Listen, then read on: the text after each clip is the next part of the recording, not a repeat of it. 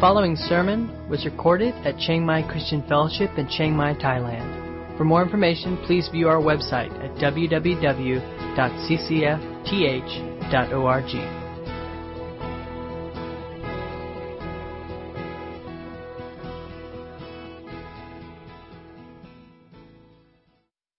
This uh, story comes really as part of what uh, Nate shared from last Sunday.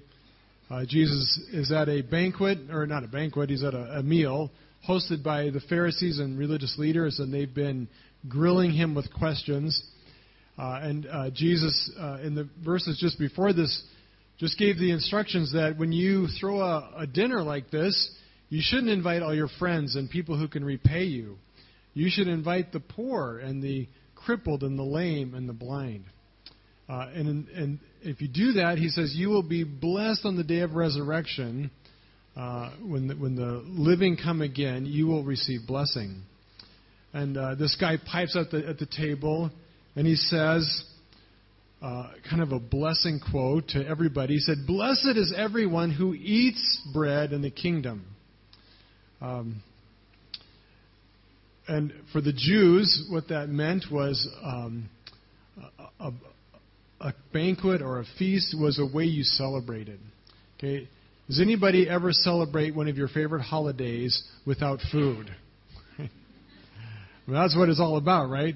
It's about good food, and uh, that was true in Israel in the Old Testament. They celebrated their feasts, uh, their, their celebrations with feasts, and part of the picture of that was that uh, it was a sign of God's blessing in celebrating. And so much was the celebration and the food combined that they looked to, toward the kingdom, the time of the resurrection, as being a great banquet, a great feast. So it really came to be a picture of the end time when God would have his great final judgment and he would judge between the just and the unjust. The just would come in and they would sit down at this great banquet. So he says, Blessed are those who eat at that banquet. And really, what's underneath that statement is this Blessed are we, because surely we're going to be there. Aren't we a happy lot? We Pharisees and religious elite and religious rulers, because uh, God has, we are God's chosen people, so that, that's, you know, that's our advantage. But we're the elite, we're the serious of God's chosen people. Surely we are among those blessed. And not only that, but we are the wealthy, uh, successful, and therefore, we, we must have God's blessing on our life. Surely of us, we are those blessed. Let's give ourselves a hand. Yay, right? Amen. Well, uh, Jesus may have had a different opinion about the whole thing, as we see from the parable. Uh, it's interesting this question, this this thing, you know, who who goes to heaven, and and really the question behind that is really who wants to go to heaven. Um, have you ever talked to somebody who did not want to go to heaven? Well, there are a few, right? A few hardcore staunch atheists are so stubbornly set against God that, that they don't want to be there. But the, major, the overwhelming majority of people I've ever talked to, if you, if you say, where, do, where will you go when you die? Where do you want to go when you die? They will say, heaven, right? Uh, and that was true of the Pharisees. They wanted heaven. They saw heaven as a blessing and as something to be pursued and desired. And that's true for, for most people. But the real question is what do people really mean by that? People say when, when this man said he wants to go to heaven, he wants to live in that blessing, what does he really mean by that? When people in the world today say, yeah, you know, so and so died and and even though they were against God their whole life and they never went to church and they never prayed and they never had anything to do with God, we know now that they're in their heavenly home and they're in a better place.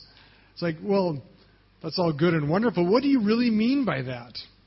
Somebody who never wanted anything to do God is now tormented forever with his presence, right? What do we mean by this desire to be in heaven?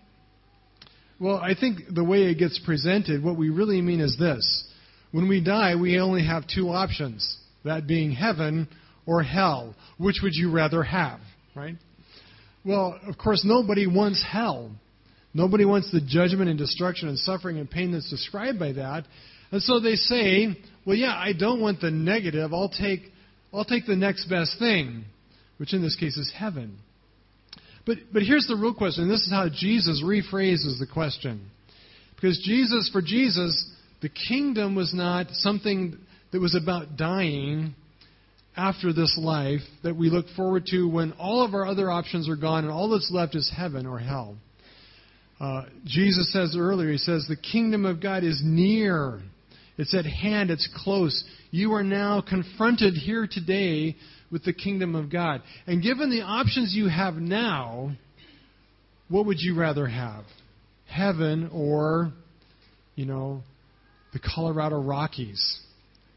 Heaven or the Swiss Alps? Heaven or a beach resort on some island in the Fijis? Right? Given those options, what would you choose? And the reality is that most people today would choose many other things besides heaven, right? If it's a if it's a choice that's about here and now today, entering God's kingdom or living continuing in the kingdom of the world. Uh, what is it that people really want, right? What is it they really want? Do they really want heaven? And Jesus wants to show through this parable, this story, that what they really wanted was in fact not heaven. What they really desired was in fact not the kingdom of God. So let's look at what he says. Um, Jesus says, a, man's one, a man once gave a great banquet and invited many. And at the time for the banquet, he sent his servants to say to those who had been invited, Come, for everything is now ready. But they all alike, okay, that's an important phrase, we'll come back to that. They all alike, they all as one, began to make excuses. Uh, they're invited to enter the kingdom. And, and back in those days, as much as it would work today, uh, when you invite somebody to a party, you first send out kind of the initial invitation, right? And usually it has some kind of card that you're required to RSVP, right? Which I have no idea what that means, but it means you better let them know you're coming right? So you click on some email, something, or you send out a fill out the card, you send it back. You tell them that you're coming. Well, that's what happened here, only of course without internet. You know, they actually had to go in person, and they would deliver it, and they would wait for a response. And if you were inclined to go, you would reply back, "Yes, I'm I'm going to go to this banquet." Right? In other words, in, in the, the picture that Jesus is painting here, he's asking, "Do you want to go to heaven? Do you want to be in the kingdom?" And these are people who are the chosen ones of Israel, and they, they think about um, their eternal destiny far, far away, and they go, Yeah, you know, I'm guessing that when I die, I'm not going to have any better options. I'm not going to have anything better to do. Sure, I'll go. Because I think when the banquet comes, you know, I'm busy now, but when it comes, I won't have a lot going on, and it will be convenient for me to be there if nothing better is going on. So they reply, Yeah, we're going. Uh, the way it would work in those days, uh, things took time and they didn't always work on kind of the tight, rigid calendar that we do. So the way it worked when the banquet was all prepared and ready, they would send out the messenger again. They would say, Hey, today is the day. The banquet's, the food is prepared, the banquet's ready, the hall is decorated. Uh, there is an elaborate feast for you. Come and, and join in the banquet. And it's a picture of Jesus describing that the, the banquet, the kingdom that, that, that he is offering, is not distant. It is currently, presently available. If you want to come, the time to come and join is right now. Um, but of course, what happens as, as the servant goes out and makes the announcement that, that the dinner is prepared, he meets with excuses. Right? First excuse I bought a piece of land and need to check it out. Uh, how many of you have ever bought a house or land? Anybody? Okay, a few of you. The rest of you, poor like me, can't do it. It's okay. You have an inheritance in heaven. So, um, how many of you that bought land or house bought it sight unseen? Anybody? Okay, one, two. Okay. What do the rest of you think about those two people? Right? Right? It's like, who would do that? You're spending all this money on something you have never seen, right? Well, in Israel, it's, it's kind of true in our day, but in our day, you know, you can look at it on the internet, you can you can research about it. Maybe it's not quite as important to be there, but in in in, in this day, in this age when Jesus lived, those options were not available. And uh, the land in Israel and Palestine is quite diverse. Some of it's extremely fertile and rich, good for growing things. Some of it you couldn't grow cactus. I mean, it's just rocky, hillside, steep. So surveying the land first was really important unless you were just really stupid and had money to waste, right? Believe me, you checked it out first. So this guy's excuse is quite lame, right? Uh, he's seen this land. He's probably seen it, in fact, 20 or 30 times. He's probably camped out. He's probably already walked every square inch of it, right? Uh, he doesn't need to go see it again. Um, but to him, his work uh, is of more interest and importance to him than the kingdom, right? Goes to the second person. He says, I have bought five teams of oxen, right? five yoke, five teams of oxen. Oxen in those days pulled plows and other equipment in teams of two. And the way it worked is that if the team was not evenly matched, you were just always going in circles, right? So it's important that you get your teams matched well so they pulled straight and wouldn't and would wear out e- equally, right? So he wants to check these out. Now, in this day, the average farmer had enough land that you could farm with one yoke of oxen, right? And the, the, the reasons are kind of obvious and practical. How many tractors can you drive at one time? Well, only one if there's only one of you, right? So you don't need five tractors, okay? You only need one tractor, and you farm what you can grow with, with, with one tractor. Here's a guy who's got five tractors, five yoke of oxen. Right? What does that mean? Well, that means that he's farming five times the amount of land that the average person would have held. This guy is extremely wealthy. Extremely wealthy, right? Wealthy enough that if he can hire, uh, buy all those tractors, he can hire the guys to drive them. Right? So he's got hired hands.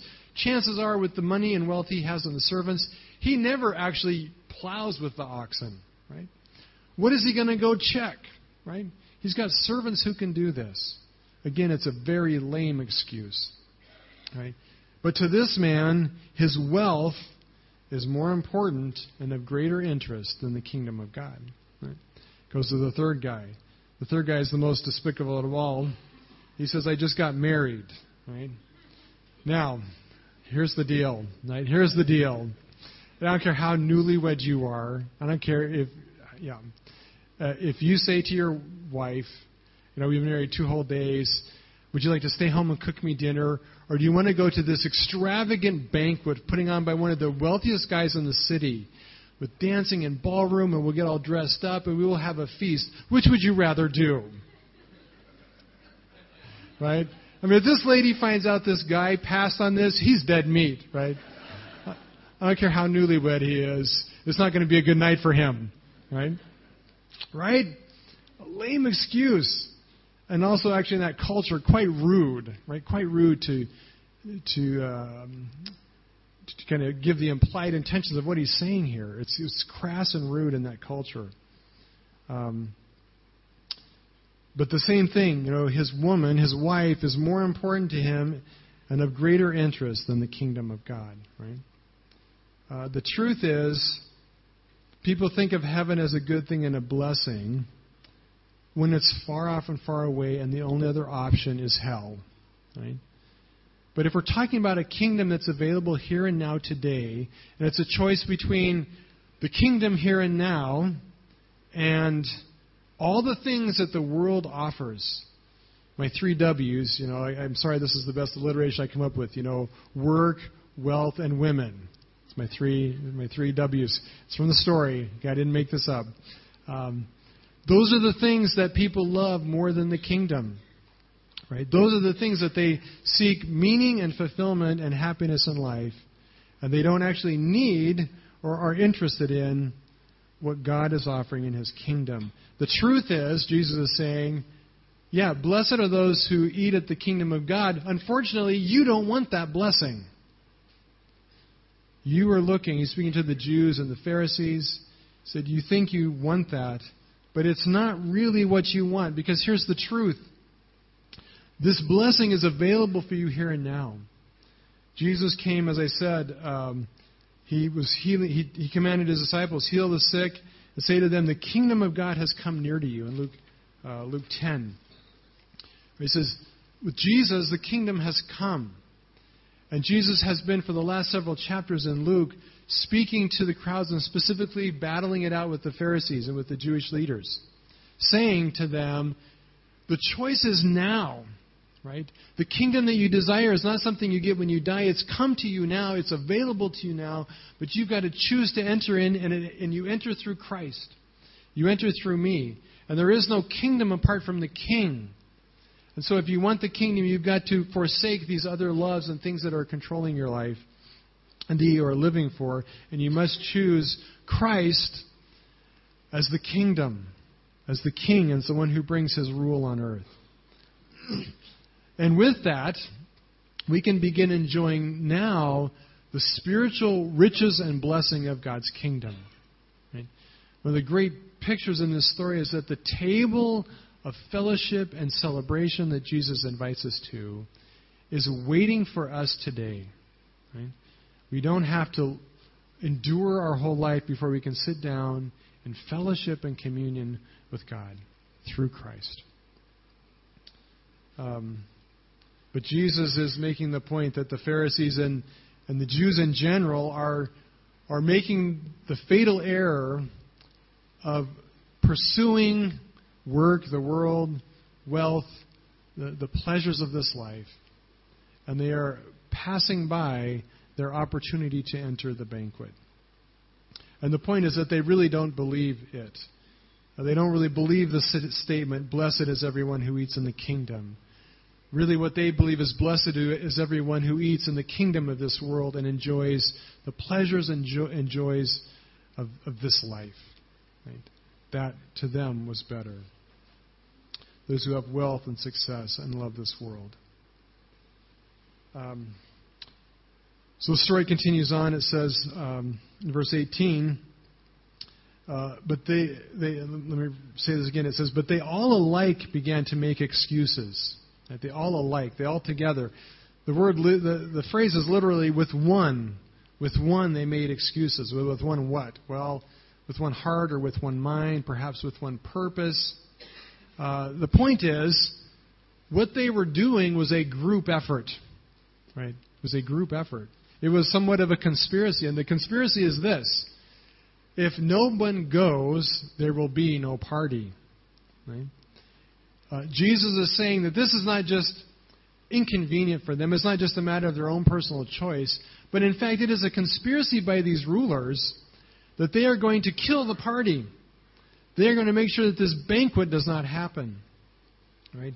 It's like uh, middle school girls, you know, who the most popular girl in the school finds out that one of the other girls is going to throw a party, and she, uh, you know, she's jealous and she's mad, and so she uses all of her influence to make sure that nobody goes, right? Well, that's, that's exactly what these guys are doing. They're plotting to make sure there is no party. So, verse 21 um, says So the servant came and reported these things to his master. Then the master of the house became angry and said to his servant, Go out quickly to the streets and the lanes of the city and bring in the poor and the crippled and the blind and the lame. Okay, the, the host is angry, and he should be. As we said, each of these excuses are lame. But not only are they lame, but in, especially in, in this culture, in Jesus' culture, they would have been extremely insulting. Extremely insulting. In our world, uh, when you invite somebody to your party and they and they give you some lame excuse, and you know it's a lame excuse. You just realize you you know you kind of get it. You just got dissed, you know, but whatever, right? Whatever. Um, however, in, in Middle Eastern culture, it wasn't like that. To refuse an invitation like this was a public disgrace to the one who invited you. It was a bold and strong statement that not only are we not interested in you, we really are quite set to dishonor you. We want to shame you publicly and show to the world that we have no respect for you. Right? And so it makes sense this guy's anger. He is furious. He is livid. He is outraged that not only will they not come, but that they will make this blatant disregard and disrespect for him and for what he is offering to them. He is furious. Um, and he has been uh, dishonored publicly by their conspiracy to put an end to what he's doing. He is provoked to anger. Um, and what could he do as a result of this anger? Well, it's interesting. In Matthew's account of this, what the guy does is he sends his soldiers out to go burn down their cities. That's angry, right? Luke takes a slightly different twist. Uh, he leaves that part of it out. Uh, although at the end, he makes it clear that they will not eat at the banquet, that they are forfeiting their invitation, and they will not participate in the kingdom of God, right? So there is still judgment. But, but notice what happens. He is outraged by, by the plot. And, and the reality is that God has every right to be angry with us. Uh, it's not just the Pharisees and religious leaders who have refused God's love and affection. The reality is that every human being on planet Earth has done this since Adam and Eve, right? Adam and Eve were brought into the banquet, the garden, by God, and extended uh, every opportunity and access to His presence to fellowship with Him, to eat at His table, to enjoy all of His blessings. But what do they do? Well, they do the same thing that the guests do in this story. They refused that offer and they ate the forbidden fruit. They ate the one thing they desired, the one thing that was off limits to them. They chose that over what God offered them. They dishonored God by refusing his invitation. And every human being since then has done that.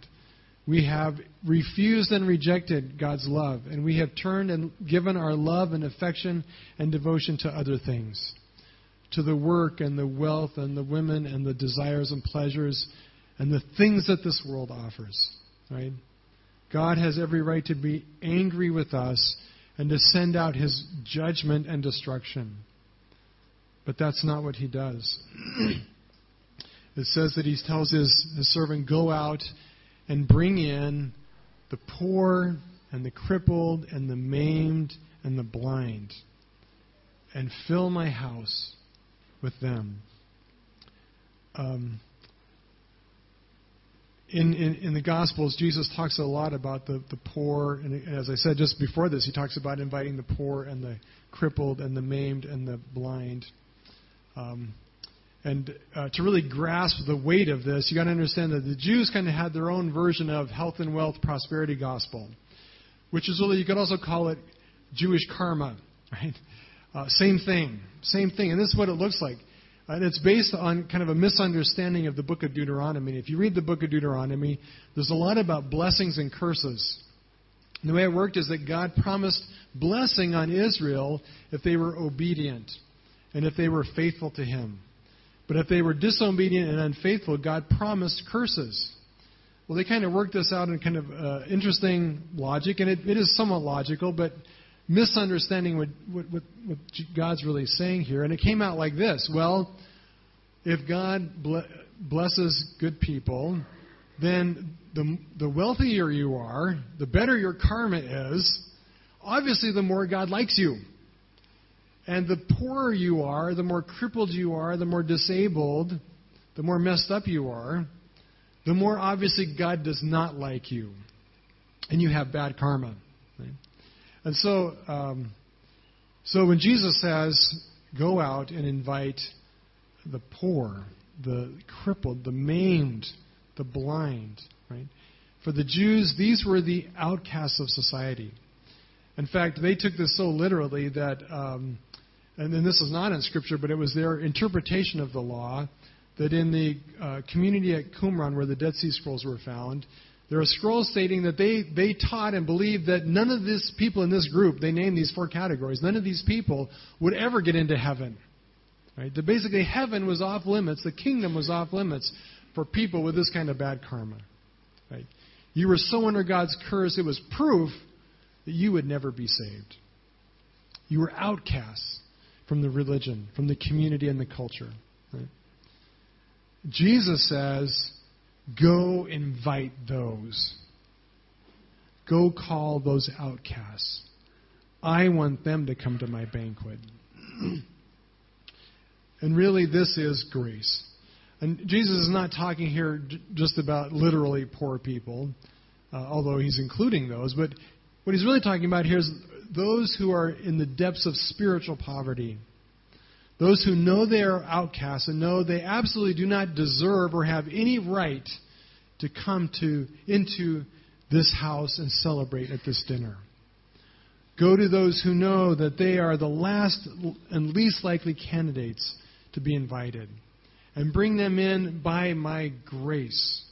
Not because they're worthy, not because they are deserving or good, but because of my kindness and grace. Because I want to fellowship with people and I want to celebrate my jo- the joy of my kingdom with those who will come. So Jesus proclaims here that the kingdom of God will be a kingdom of outcasts. Okay, a kingdom of outcasts. Uh, outcasts, those who are unworthy because they are um, spiritually poor. But not only that, he says, he goes on, he says, and not only that, the servant said, Sir, what you have commanded has been done, and still there is room. And the master said to the servant, Go out to the highways and hedges and compel people to come in that my house may be full. Um, the, the crippled and poor, I'm sure Jesus intended to be the outcasts who were outcasts but still in Jewish society, right? But he takes it now to even another level. He says, I want you to go outside the city. I want you to go out to the highways where the foreigners travel up and down the road. Uh, Israel, Palestine was a real crossroads between Egypt and Mesopotamia and Greece and Rome and all these countries. It was a place where foreigners were constantly traveling through. He says, Go out to those roads, and I want you to invite the foreigners, the Gentiles, right? Those who are not only outcasts, but they're outsiders. They are not part of Israel. Invite them in. Go to the hedges. The hedge was a wall or a, barrier built of uh, bushes that was intended to divide and separate, right? He says, I want you to break down the barriers. I want you to break down those hedges. I want you to welcome those who are far outside the community of Israel. Um, but as you go, he says there, uh, he doesn't say it, but he implies there are some entry requirements. He says, invite all who will come and who will enter. But this story teaches that there is one entry requirement to get in. What is it? Well, he says this. He says, he says, the ones who can come are the ones who are convinced they don't belong. Right? That's the entry requirement. In order to go, you have to be convinced that you should not go. In fact, he says you need to compel them. You need to drag them. Why do you need to drag them? Well, one of the reasons, we'll talk more in a second, but one of the reasons why we have to drag them is because uh, if they truly are one of these people, they would say, What? Invited to that palace, to that king's banquet? I don't belong there, right? There's no way he would invite someone like me. I'm filthy. I have no clothes. I have no money to buy the right kind of clothes. I, I would be so out of place at a, at a banquet like that, right? I do not belong. And that's why they must be compelled, right? This is the heart of the gospel, right? Uh, Paul says it this way in Ephesians 2 For by grace you have been saved through faith. This is not your own doing. It is the gift of God, not a result of works, so that no one can boast. Right? It is essential that we understand the only way people get into the kingdom is by understanding fully and clearly their absolute unworthiness of it. That they are wicked, sinful people who do not deserve it, and it is only by God's grace that we can enter. What gospel do we preach and proclaim? Right? What is the gospel that we are putting out to the world, proclaiming to them of the kingdom. Sadly, I think all too often people preach a gospel of heaven. Um, maybe you could call it the gospel of the kingdom, and Jesus does that. But here's what I mean by it, right? It is a gospel that says God is a loving God who wants you to go to heaven and be with Him, right? Is that true? Well, yeah, it's true. That's kind of what the story's about. He's inviting everybody. Uh, and you go and you proclaim to them, God wants you to go to heaven. Do you want to go? Well, yeah, sure. I don't want to go to hell. I want to go to heaven. Great. God says if you just pray this little prayer, you're in. Is that the gospel? Please say no. Please say no, right? That is not the gospel, right? And that's exactly what Jesus is saying here to these Pharisees. Yeah, you think you want to go to heaven, and God wants you to go to heaven, but you are not entering because you are not turning away from your love for the things of this world that make you unfit and unworthy for the kingdom. Right? Those people who had rejected and refused him had dishonored the king, and by that had made themselves unworthy to be invited. And there's only those categories. Either were those who have refused his invitation, or those who are just so bad we know we would never be invited in the first place. There is no other category, right? To enter the kingdom. There is no such thing as being so good and having your life so together that you somehow merit or deserve the kingdom. But sadly, what we do is we create converts who are certain they are going to heaven on the simple basis that they want to and God's nice. Right? That is not the gospel. Right? Because your desire to go to heaven is not the prerequisite. In fact, it's quite the opposite. That, yeah, you want to go to heaven, but you realize you have no place there because you are a sinner because you are wicked and filthy and undeserving of his, of his favor and his blessing. That is an essential requirement to entry. That's what Jesus is saying here. Until these religious leaders and Pharisees, and for anybody, until they realize they are among the poor, the crippled, the maimed, the outcasts, and the outsiders you cannot and will not enter the banquet, the kingdom. Um, there is no such thing as we know of deserving salvation. Right? There is no such thing as people getting into heaven because they're good, upright, moral people. Right? Sadly, God will send upright, good standing, moral people to hell for the very reason that they are convinced they are that kind of person and they are convinced they do not need God's grace or mercy or forgiveness.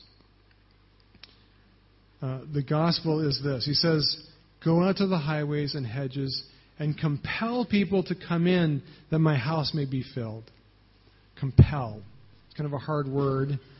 Uh, this word, back throughout the centuries, has been used and understood to mean force people into heaven by the sword. Okay? Um, and this was practiced in, in, several periods in history where people went out with the sword and said, convert to Jesus or die. Right? I don't think that's really what Jesus had in mind, although it is effective. to fill your church, if your sword is bigger than their sword, it works. Somehow, though, I don't really think that's what Jesus was saying here. What does he mean when he says compel them? Well, maybe a better word would be persuade them. Persuade them. Well, the question is why do they need persuading? What is it they need to be persuaded about? Well, if you are blind and crippled and poor, if you are a beggar sitting at the gate who knows you have absolutely no business going to a banquet of a king, right? And somebody comes to you and says, as you're in your beggar clothes uh, on the steps of the city, hoping for a coin, and he says to you, you have been invited by the king to the banquet. Get up and go in right now. What would you say? You would say, You're out of your mind. I don't believe you. Right? Why would the king want me? Well, the king is a loving, good king. He's gracious. He is doing it because he wants to bless people like you. I can't believe that, right? I cannot believe that God would love somebody as horrible as me. It takes some persuading. Um, outsiders need to be persuaded uh, that even though they don't deserve it, it's open to them. Um, they need to be persuaded sometimes that they are outsiders, right? Part of our task in proclaiming the gospel is to bring people to an understanding that they are sinful, that they are under God's wrath, that they have made God super angry, right? We need to persuade them that their goodness is not enough. Um, but here's, I think, the, the main point of the story. In this story, who is the servant? Well, uh, it's, it's most likely, I believe, that the servant is Jesus himself, right? The banquet is being put on by his father, and the father is inviting everybody into his kingdom. And he says to his servant, his son, Jesus, I want you to go out and I want you to persuade them that I love them. That even though they are unworthy, I am calling them into my kingdom. And so Jesus came and he taught and he labored to convince the Jews and, and, and everyone who would listen of God's great love for them. That even though they were unworthy, uh, God was inviting them into relationship within his kingdom. But as we know, they did not listen. They were not convinced and persuaded even by Jesus himself, even by his teaching. And at the end, even his disciples uh, left him, right, as he was arrested and drug away. So, how did Jesus persuade us? Well, he persuaded us by going to the cross, right, to demonstrate God's love for us. That even though we were sinful and so unworthy, God loved us so much, He sent His Son to die in our place. Right? To persuade us of how serious God is about inviting us and welcoming us into relationship with Him and His kingdom. Uh, Jesus is the ultimate persuasion. And through the cross, He is compelling people. He is beseeching and pleading with people through the cross and through His sacrifice to enter the kingdom, to come and sit at the table with Him in fellowship and communion. But this is far beyond just getting saved, right? It's a truth for salvation, and it's critical that we preach a gospel that communicates this well, right? That uh, you you must own that you are a sinner before you can really own and understand God's love and His grace. It all makes no sense if you don't own your unworthiness. But it's also vitally that we as disciples live this out daily. Right? That we live this out daily. Um, are you a sinner or a saint? Trick question, right? How do you answer that? Yes. yes, I am. That's right. Yeah. We are, through Christ, we are saints. Right? but we were sinners. And we have been made saints by absolutely nothing of our own doing, right? It is fully through the righteousness and the blood of Christ that we are made what we are. It's vitally important that we live that out every day as disciples. That we are not good people. We are not people who have, since we got saved, we got it all so together so much that now we do deserve the kingdom. Right? No. We don't deserve it any more today than we ever did right? We are still as undeserving because, as we know, we still sin and rebel against God. We still come up with lame excuses why other things are more important to us than God, right? We are unable in our own strength and power to be good. Right? And it's vital that we live this out daily, that we live out continually the gospel, that we are sinful people made saints through the blood of Christ. Uh, that produces in us, well, you know, the, the other option is that we try to be good people. We try to be like the Pharisees. We try to justify our worthiness or our merit of the kingdom. And here's the deal one produces deeply humble people, the other produces extremely proud people. Right? We should be people who are so broken by our own sin and our own unworthiness that we could not imagine putting ourselves over anybody. Right?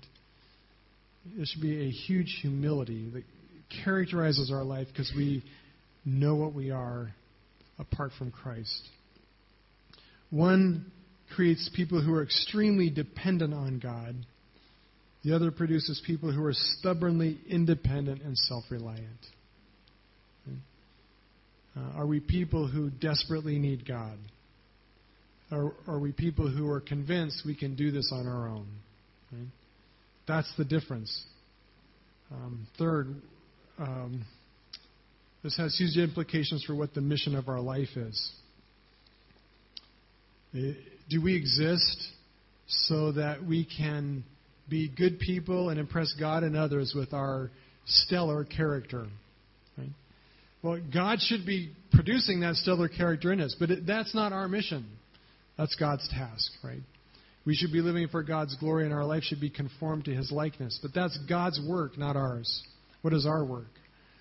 Well, our work is to go out to the highways and the byways and the hedges and to proclaim to people that God is inviting them in. Uh, we can't compel like Jesus did, but we should be persuading people to know that they are sinful creatures before God, but that God invites them in in any way through the blood of Christ. Right? We should be faithfully proclaiming to the world that God wants them. He longs for their uh, fellowship, even though they're sinful. Right? And to live that out day by day. Let's pray.